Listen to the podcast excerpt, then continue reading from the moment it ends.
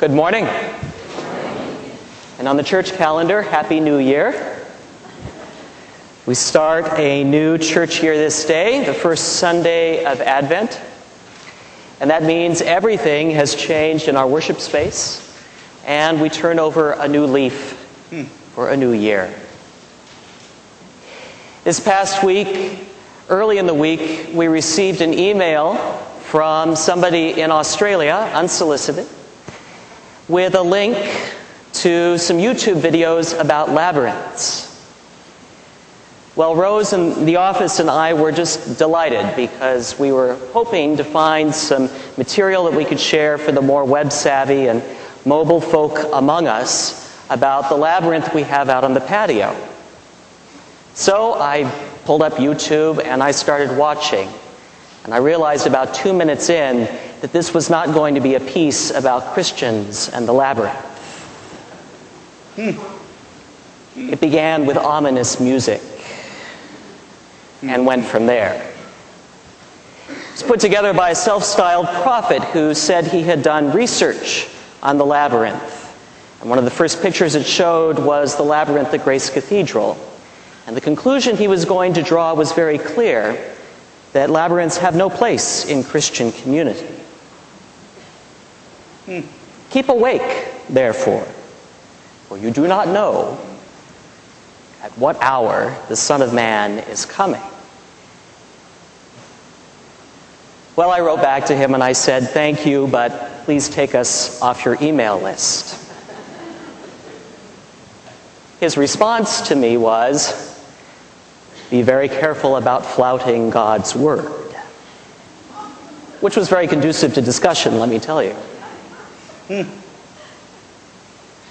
But it brought to mind the occasional pilgrim who comes to Church of Our Savior to walk our labyrinth.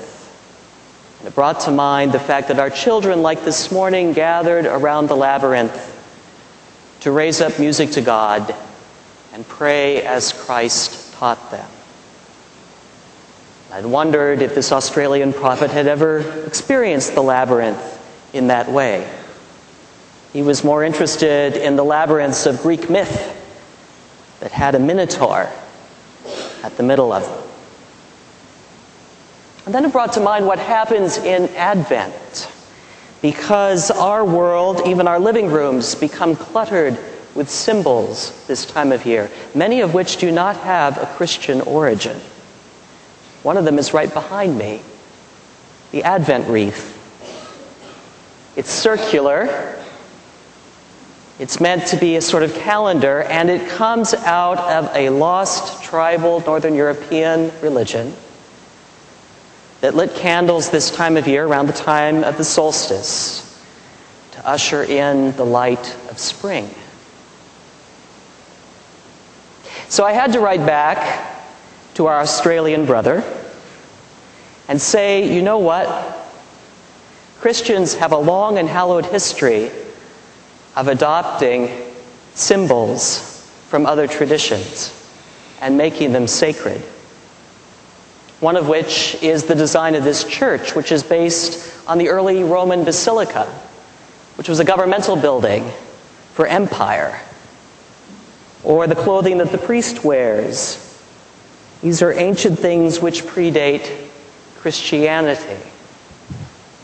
Or the labyrinth, I said. Oh, yes, I said, and the cross, which, if you remember, was a symbol of empire and execution, for it became the central symbol of holiness and God with us.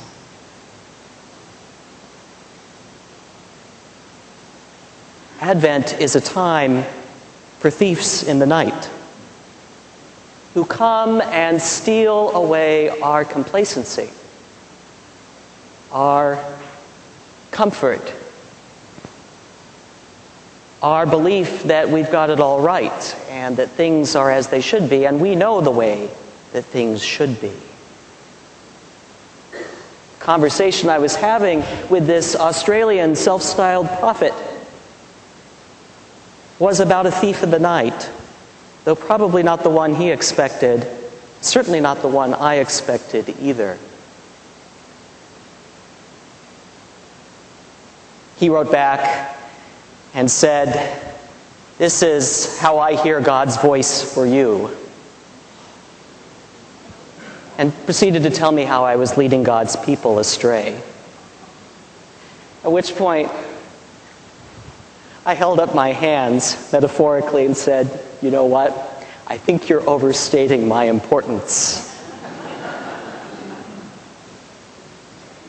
I'm on this journey with all of you. And it is about all of you, and it is about all of us together, and most importantly of all, it is about God. God at work.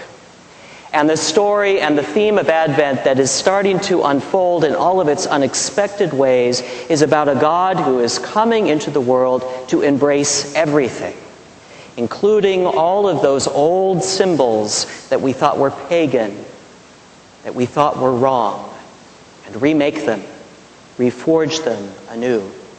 This is about a God who is coming into the world to make all things new, all things Nothing is left behind in God's economy. Everything is changed. I'm tempted to write one more time to our Australian brother and thank him for being a thief in the night for me. Maybe I should.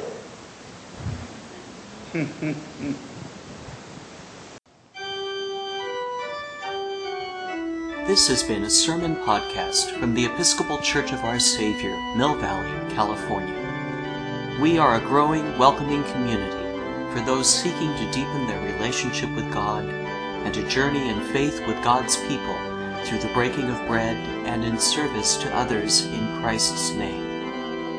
You can reach us by phone at 415 388 1907 or visit us online at oursaviormv.org.